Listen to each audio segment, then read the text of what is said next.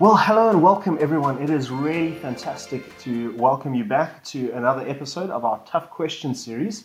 And today we are going to look at a question on the providence of God, and specifically the question of is God really sovereign? In other words, is he really in control? And do we have free will? And, and if both of those two ideas are true, how do they manage to coexist together? Um, if God is fully sovereign, how can I be sure that my actions have meaning? That I'm not just a puppet like playing out moves in the matrix? If God has determined my actions, how can I still be morally responsible for them? So as you can see, this is this is a pretty serious question, and so in answering it, we're going to break break it down into a collection of manageable chunks and deal with them one at a time. So, so here's the roadmap that we're going to follow. Firstly, we're going to make sure that we understand the different terms that we're using and exactly what those words mean and what we mean by them. Then we're going to take some time to look at the scripture because that's critically important, and we're going to see what the scriptures teach into each of those ideas. And then I'm going to suggest a solution that I believe brings these two ideas together God's sovereignty and our free will, and how they interact and uh, work together. But before we do that, we need to start with a caveat, right? That is to say, I need to frame the discussion that we're going to have today. Um, and just like in every topic in this series, this is a this is a talk where we're going to attempt as mankind to understand God in who He is and what He does. This is this is about the finite attempting to understand the infinite. And nowhere is that deficiency seen more clearly than in the question we're wrestling with today the sovereign governance of God over all things. In this question, the difference between us and God becomes most abundantly clear. Right? The difference between what a finite mind can comprehend and manage and produce versus what an infinite mind is capable of. And so, as we answer this question, we need to recognize that we are attempting to understand something that goes beyond the bounds of what our minds are capable of doing. So, we need to resist the temptation to think that because we don't fully understand it, therefore it can't be true. Right? Those two things don't logically follow because we're attempting to understand something that's above and beyond us. Right? This is outside of our pay grade, but we're going to make a good effort, I promise.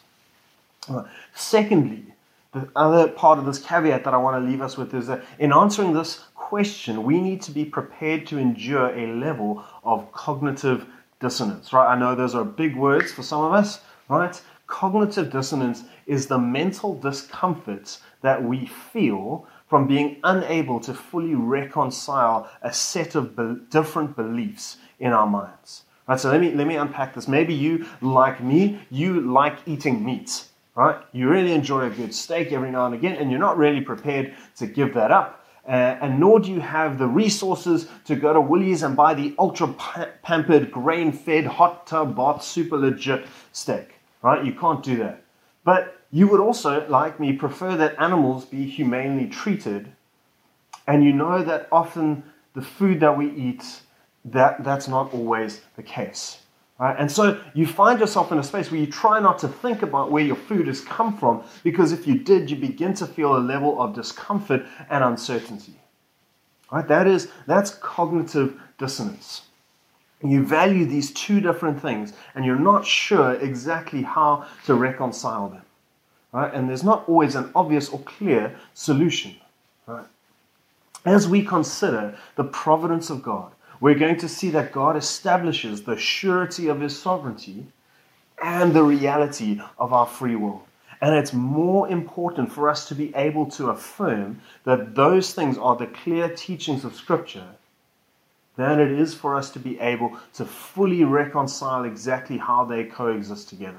We need to be willing to embrace a little discomfort because our infinite God is able to understand things a little bit better than we can. And I would hope that's the case. Right? Otherwise, we're serving an inadequate God. All right, so let's jump in. Let's, let's just make sure we understand the terms that we're using as we wrestle with this question. Right?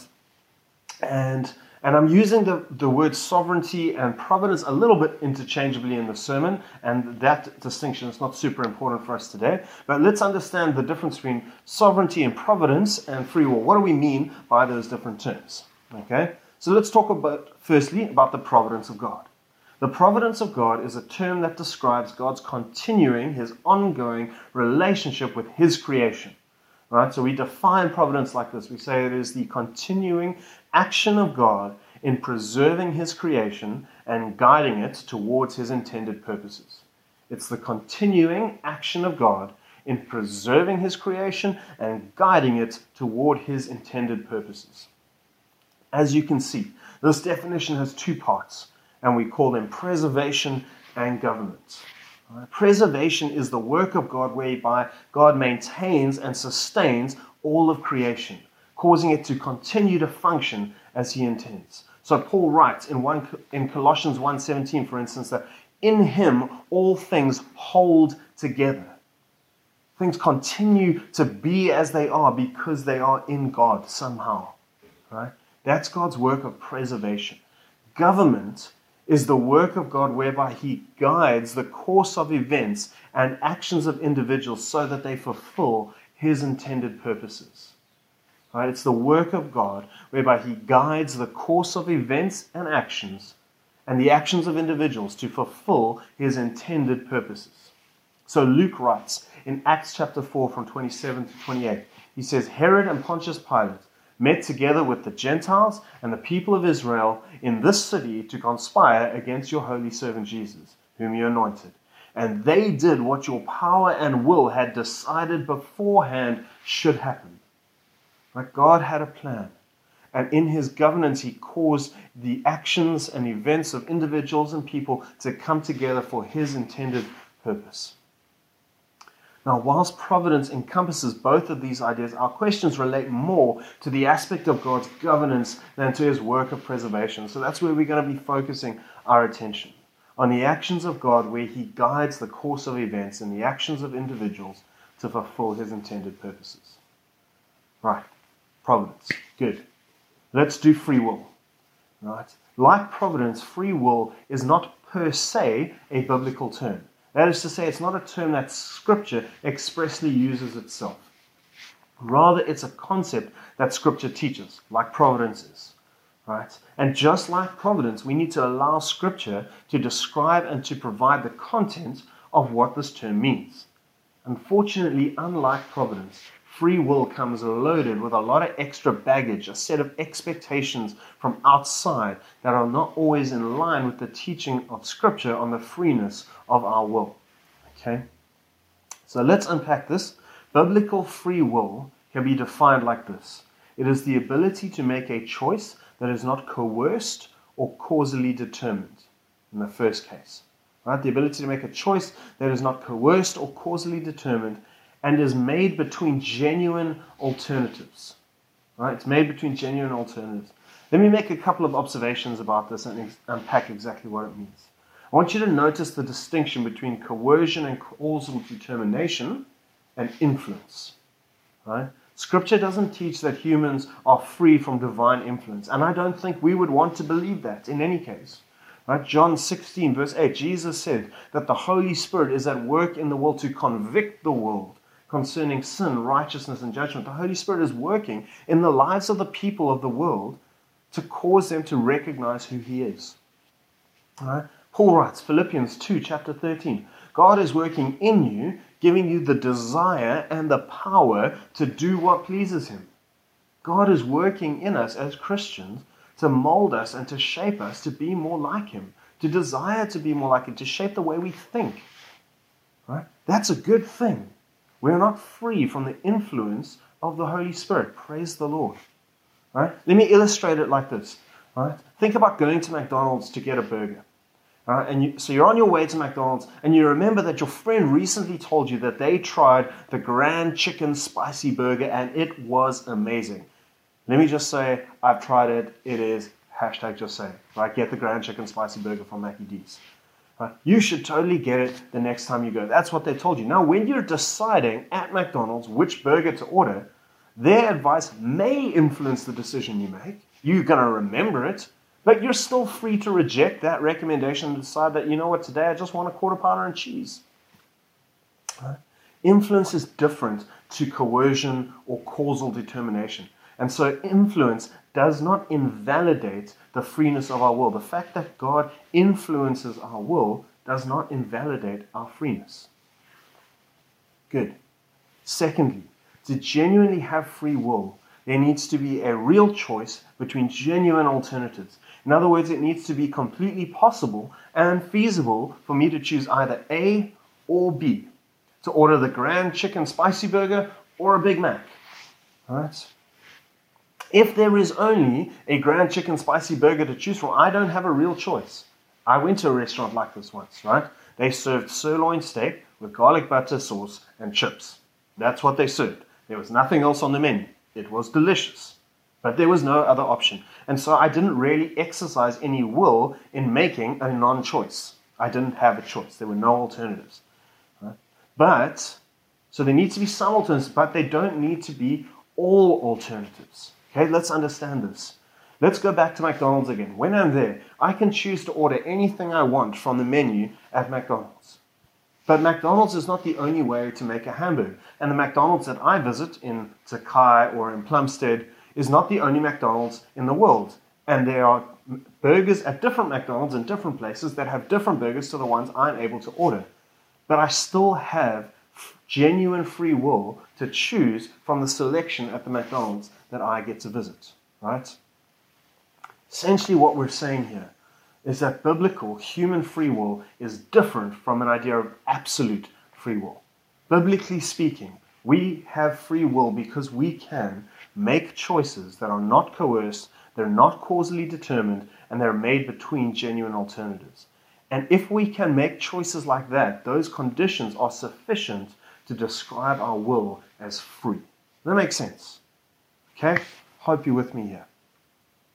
If you are, good job. You made it through the first section. Okay? We're 12 minutes in. Well done. Stop and reflect if you need to. If you need to pause the video, just make sure you've got it all, right? Make sure that you've got, we've got the caveat about cognitive dissonance. We recognize this is going to be a little dis, uh, uncomfortable for us. We, we remember the difference between God's preservation and his government and his providence. Right? We're going to focus more on his government. Uh, we remember the difference between human free will and absolute free will. That's where we've gone so far. Okay, you with us? Great stuff. Let's move on. Okay, our next step and our next stop is the most important of all. It's where we stop to ground both of these ideas God's providence, our free will. We've got to ground them in Scripture. It's where we establish that even if I battle and I can't quite seem to get these two halves to mesh together, right, I can clearly say that this is what Scripture teaches us. Okay, so let's let's look at a couple of the scriptures together, and and these scriptures they're like poles that we sink into the ground of our minds, right? They're like the immovable in a setup of our cognitive dissonance. So we poured the concrete in. We made sure that these two things exist. And however we now try and resolve the dissonance that we have between them, we make, must make sure that we don't move either of these two poles. Okay, so let's start with God's providence. Two quick things I want you to note just about the scriptures that we're going to look at that relate to God's providence. Firstly, there are so many scriptures on the providence of God that even I think the seven or eight that I'm going to show you are only a sample of a much larger set. The providence of God is a massive teaching in Scripture. You can't avoid it. You can't hope that it doesn't exist, that it's not really the case. God teaches us very clearly about His providence. We're going to see that. Secondly, I'm going to pick scriptures that cover the range of God's providence from the, where His providence exists in preservation to his providence in government because I believe it's critical for us to get a sense of how holistically the scripture speaks about God's providence. Okay, so that's me setting you up. Let's jump into the scriptures. The first one we're going to look at New Testament, book of Hebrews, chapter 1, verse 3. Here's what the author says The Son is the radiance of God's glory and the exact representation of his being, and he sustains all things by his powerful word. Jesus sustains all of creation, every created thing, human, animal, plant, God sustains it by his powerful word. Colossians 1:17 He is before all things and in him all things hold together. Apart from God's continual sustaining work, all things would cease to exist. Right? That's what he says. Colossians 1:17. Let's go Old Testament now. Daniel chapter 4, verses 34 and 35. Right? Nebuchadnezzar has been struck uh, by the Lord, judged by God. He comes through that period of judgment. It says this At the end of the days, I, Nebuchadnezzar, lifted my eyes to heaven, and my reason returned to me, and I blessed the Most High, and I praised and honored him who lived forever, lives forever. For his dominion is an everlasting dominion. His kingdom endures from generation to generation. All the inhabitants of the earth are accounted as nothing, and he does according to his will among the host of heaven and among the inhabitants of earth. And none can stay his hand or say to him, What have you done? That's Nebuchadnezzar's confession about who God is. God does according to his own will in heaven and on earth. Okay, let's jump back. New Testament again. Book of Acts. Paul's preaching, right, in, in Athens. And he says this He says, And he, God, has made from one blood every nation of men to dwell on the face of the earth, and he has determined their pre appointed times and the boundaries of their dwellings. God has determined for every nation on the face of the earth their pre appointed times and the boundaries of their land. He has determined the affairs and the extent of nations. That's what Paul tells us. Psalms, back, Old Testament, Psalm 135, verses 6 and 7. Right? The author writes and he says, Whatever the Lord pleases, he does, in heaven and on earth, in the seas and all the depths. He it is who makes the clouds rise at the end of the year, who makes lightning for the rain, who brings forth the wind from his storehouses. God controls the weather. That's what the psalmist says. And in case you think it's just a poem in the Psalms, Jesus says the same thing. Matthew chapter 5, verse 45. He says, He makes His sun rise on the evil and the good. He sends rain on the just and the unjust. That's the Father. Right? Jesus says God controls the weather. Acts chapter 4, 27 and 28. We read this earlier. Herod and Pontius Pilate met together with the Gentiles and the people of Israel in the city, and they conspired against your holy servant Jesus, whom you anointed, and they did what your power and your will had decided beforehand should happen. God directs the course of individuals and groups to ensure that certain events happen. It's part of His providence. Finally, let's close with this one Ephesians chapter 1, verse 11. In him we have obtained an inheritance, having been predestined according to the purpose of him who works all things in accordance with his will. And I save this to last because it is so beautiful. Right? God works all things. See how inclusive that term is. He works all things in accordance with his own will and intentions. You have a picture of how strongly Scripture affirms the providence of God? Can you see how wide ranging it is from the sustenance of all creation to his control over the weather, from his direction of the affairs of nations to the roles of individual people in individual moments? We must always affirm the providence of God.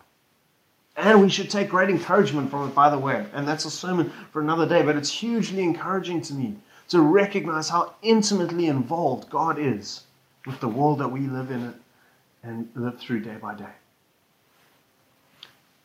The providence of God is grounded in the scriptures. There's no way to escape it. It's critically important. Okay, let's look at human free will. Right, this concept it's not as wide ranging as God's providence, and so we're going to be able to illustrate it a bit more succinctly. We're going to look just at four scriptures. The first one is a classic, right? It's in the garden, in the Garden of Eden, Genesis chapter 2 says this from verses 15 to 17. The Lord took the man and put him in the Garden of Eden to work it and to keep it. And the Lord commanded him, saying, You may surely eat of every tree in the garden, But of the tree of the knowledge of good and evil you shall not eat, for in the day that you eat of it, you will surely die. We remember this moment. This is a moment where Adam was given the free choice, right? He was put into the garden, and God said, You can eat from anything. All of these different options, plenty of available alternatives. But don't eat from this tree. And we know that he had genuine choice because later on he chose to eat from that tree. Adam had free will. Eve had free will. 1 Chronicles 29, verse 9. Scripture deep in the heart of the Old Testament. It's about where David has prepared the, the resources for Solomon to build the temple, right? The, the temple where God gets worshipped in the nation of Israel. And, and so he's called the leaders together and he said, Guys, will you join me in, in donating some of the stuff that you have so that we can build the temple? It says this the people rejoiced at the willing response of their leaders, for they had given freely and wholeheartedly to the Lord. Right? I just want you to notice that. They had given freely and wholeheartedly. They were not coerced in the decisions that they made, even though the king was calling them. They weren't coerced. They gave freely, they gave out of their own free will as they had been asked. They had the option to refuse. Perhaps a more classic option, right? Oh, a, a, yeah, just a, a climactic moment in the story of the people of Israel is at the end of the ministry of Joshua. Right? And Joshua gathers them all together in Joshua 24, verses 14 and 15. And he says, Now, O Israel, I fear the Lord and serve him in sincerity and in faithfulness. Put away the gods that your fathers served beyond the river and in Egypt, and serve the Lord. And if it is evil in your eyes to serve the Lord, choose this day whom you will serve. Whether the gods that your fathers served in the region beyond the river, or the gods of the Amorites in whose land you dwell. But as for me, and as for my house, we will serve the Lord. Choose this day who you will serve. It's a calling to a genuine choice. Will you follow the Lord? Will you be obedient? And you just need to give a, a cursory reading of the books of Kings and Chronicles to see no, they did not. In the book of Judges, no, they failed horribly. Right? Genuine choice. Joshua does, the people don't. Finally, let's go to the New Testament. John chapter 20, verses 30 and 31. These are the last verses in the Gospel of John. It says this Now Jesus did many signs in the presence of the disciples, which are not written in this book, but these are written so that you may believe that Jesus is the Christ, the Son of God, and that by believing you may have life in his name. It's an invitation. It's an invitation to all who would read his gospel. John says, These things are recorded so that you would see who God is, who Jesus is, and you would make the choice to believe in him. He doesn't say, Believe this or uh, you'll be immediately condemned to hell. It's an invitation. it doesn't say there is no other option but to choose Jesus. He says, But I, I want you to choose him. It's your choice. And if you do, you'll have life. It's an invitation genuinely offered by God. There are many other verses we could have looked at, but I hope as we look at these verses, you'll be able to agree that God gives His creation free will in order to respond both to Him and to the circumstances that we encounter in our lives. Another example is where Paul speaks to the Thessalonians and he says, Don't um, reject prophecy. Don't reject prophecy and so displease the Spirit of God quench the Spirit of God. We have a choice in how we respond to the, the revelation of God given through prophecy. All right. That's, that, those are the pillars. Right? Those are the poles we've now cemented in our mind. We believe that the providence of God is clearly taught in Scripture. We believe that human free will is clearly taught in Scripture. So, how do we bring them together? This is the question we're all asking. All right, 25 minutes in, we're going to answer it. Okay. But we needed to do this groundwork, otherwise, we would get to the wrong answer. We've understood what we mean by providence and free will. We've established that the scriptures affirm both of them. Let's reconcile them together. How does God remain sovereign and in control whilst we remain free and act in accordance with our own will? I'm going to offer a solution that involves two concepts, understanding two concepts. And each of these concepts could carry the majority of the answer in and of themselves. But as you view them together, they complement each other really nicely. The first of these concepts is called concurrence. Concurrence in theology is the idea that God acts in cooperation with his creation such that it is possible to truly describe the causation of an event from both a natural and a divine perspective. All right. And this is perhaps best displayed in nature because it's something that we now have some degree of understanding over. So we read earlier in Psalm 135 that He, God, makes the clouds rise at the end of the earth. Right? Here, God is depicted as controlling the origination and the movement of clouds. Now, through scientific study, we know and understand that it's the transpiration and the evaporation of water that cause clouds, and that they then move because of changes in atmospheric pressure, which causes air to move from one area of pressure to another, and we call that wind. And it's 100% true that to, to say that this is how clouds are formed and how they move. But it is equally true to affirm that, as the psalm does, that God creates the clouds and he moves them according to his will. Concurrence describes the cooperation of God with his created universe, when things act in accordance with the way in which he has created them. Concurrence can also describe human activity. In Jeremiah chapter 27, God describes how he's going to use King Nebuchadnezzar as his servant, granting him conquest over a collection of nations. But Nebuchadnezzar is not a godly king. He's a pagan king. And when he and his advisors decide to attack various lands and nations, they have their own very secular reasons for doing so. And they sit together around their war table, and someone offended him, and so he goes and decides to take out that nation. And this one's got good oil reserves, so he goes and decides to take out that nation. But God is able to say when he does that, he's acting as the Lord's servant. And he's even doing things that God has predicted in advance that he would do. Both of those causes are equally true. Nebuchadnezzar formed in his own mind with his advisors around his war table that they were going to invade this land. God foreordained that it was going to happen. This is perhaps most helpfully seen in God's interaction with Pharaoh in Egypt, right, during the story of the Exodus. And the text affirms multiple times for us both that God hardened Pharaoh's heart and that Pharaoh hardened his own heart. And you can go and look. You'll find the references running from Exodus chapter 4 all the way through to Exodus chapter 14. And there's a lot. It happens multiple times over and over again.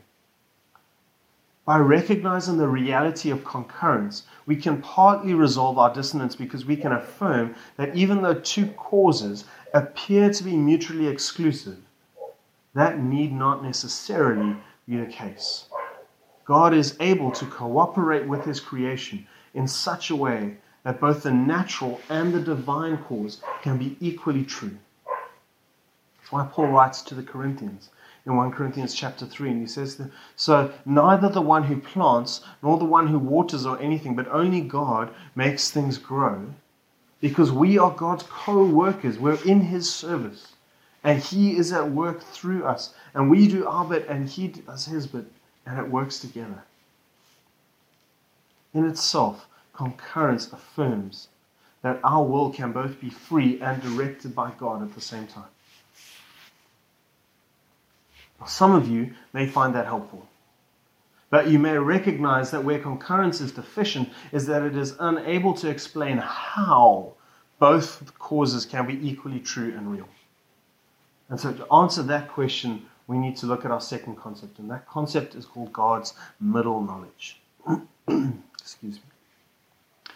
Middle knowledge is a term for a unique kind of knowledge. It is God's knowledge of the hypothetical, and it's different from his foreknowledge. Right? God's foreknowledge describes his ability to know everything that will happen.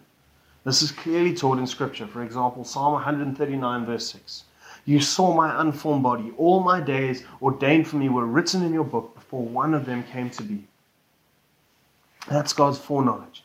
He knows everything that is going to happen. Middle knowledge is rather God's ability to know not just what does happen, in other words, what history will be in advance, foreknowledge, but everything that might happen, what history never gets to be. That's what God's middle knowledge is. It's the knowledge of the hypothetical. It's the knowledge of the what ifs. What if you had decided to wake up late yesterday? What if you forgot to brush your teeth?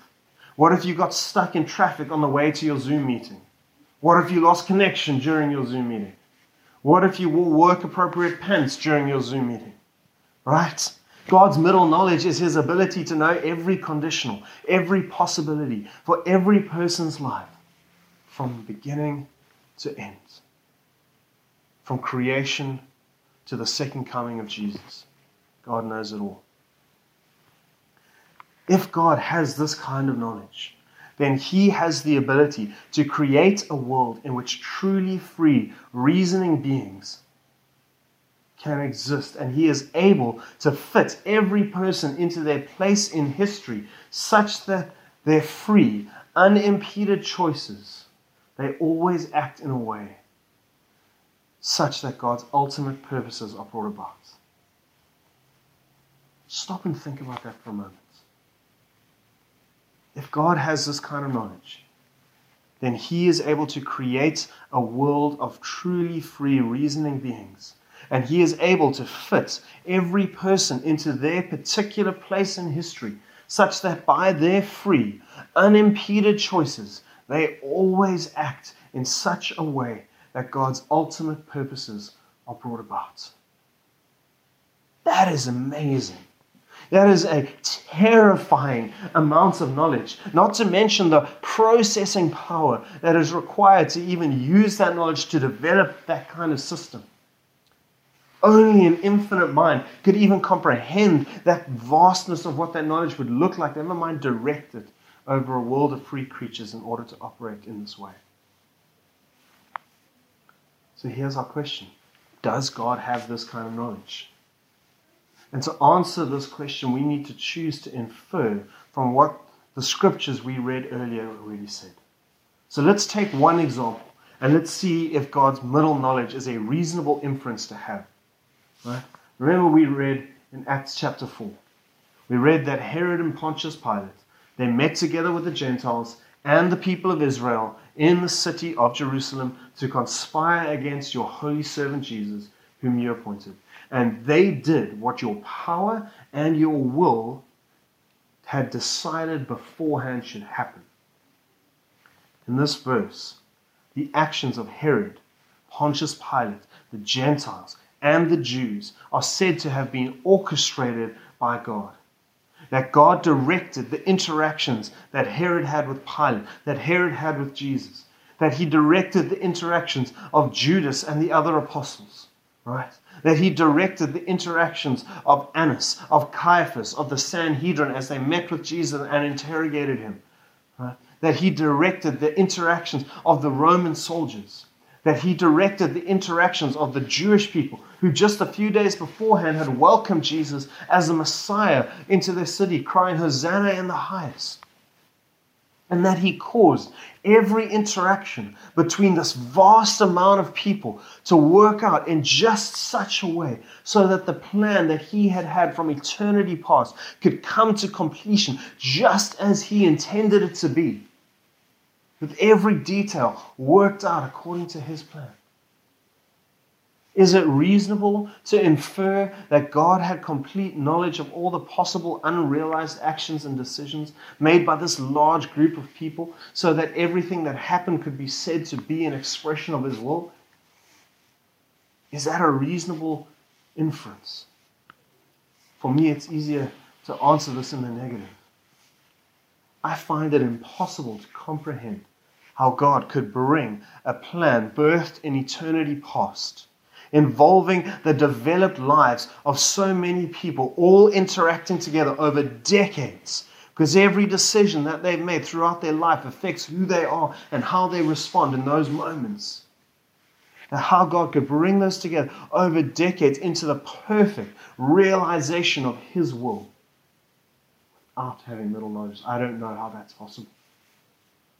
So, yes, I believe it is cogent. I believe it is reasonable. I believe that the scriptures allow us to infer that God does indeed have middle knowledge, that his, his omniscience is so great that He is able to know every possible action and response for every person. And so when we take these two concepts of God's concurrence and of the middle knowledge that He possesses, and we, we use them and they help us form the bridge between God's divine sovereignty and our free will. Let's wrap up. When we began, we asked the question if God is fully sovereign, how can I be sure that my actions have meaning? That I'm not just a puppet in the matrix, someone pulling the strings. And if God determined my actions, how can I still be morally responsible for them? I hope that by the, having made it to the end with me now, you're able to recognize the fact that God's sovereignty, the fact that He is sovereign, that doesn't impinge on the free will that He gave us. That those two things coexist together. And consequently, our actions do matter. They do have consequences. We're not just puppets acting out a predetermined script. And yet we also serve a God who knows the end from the beginning, who knows all of the days of our lives before they even came into being, and all of the days that could have been that never were. I hope that as we've looked at God's providence, you've taken courage that no matter what we can go through, it'll never take our God by surprise. And that you remember, as Paul tells us, that in all things, whatever we might be going through, God is at work in the background. His purposes are being worked out for the good of those who love Him and who have been called according to His purpose. For those of you who'd like to dig a bit deeper, right, I've put some links into the description below for some additional resources please go and check them out. They're really, really helpful. Um, and they dig a lot deeper into the subject that we just don't have the time to do now. But let's pray together. Father, I thank you that you are such a great God. You're such a great God. That your providence is so extensive, Lord. And that you know the end from the beginning. That you are aware of everything that happens and every possibility. And yet, in your incredible omniscience, you have allowed us to operate with free, real free choice, real free will. I thank you, God, that you choose not to, to forcibly just bend us, but you invite us. I bless you for that, Lord. And I pray for us that, that as we as we wrestle with this understanding, as we try and get our minds around this thing that is so big, God, I pray that we would be encouraged to know that we are in the hands of a God who knows the end from the beginning and who knows all the days of our life that are set up for us. I thank you, Lord, and we bless you and we pray, God, that you would release your spirit to be in us and to fill us afresh for the week that's ahead of us, and we would carry your name into all the places that we go. And that people would see you, Jesus, in us. We ask this in your name, King Jesus. Amen. Amen. Thank you, everyone. May the Lord bless you It's been wonderful to be with you today, and I pray that God will be at work through you this week. Have a lovely rest of your, rest of your day. Cheers, bye.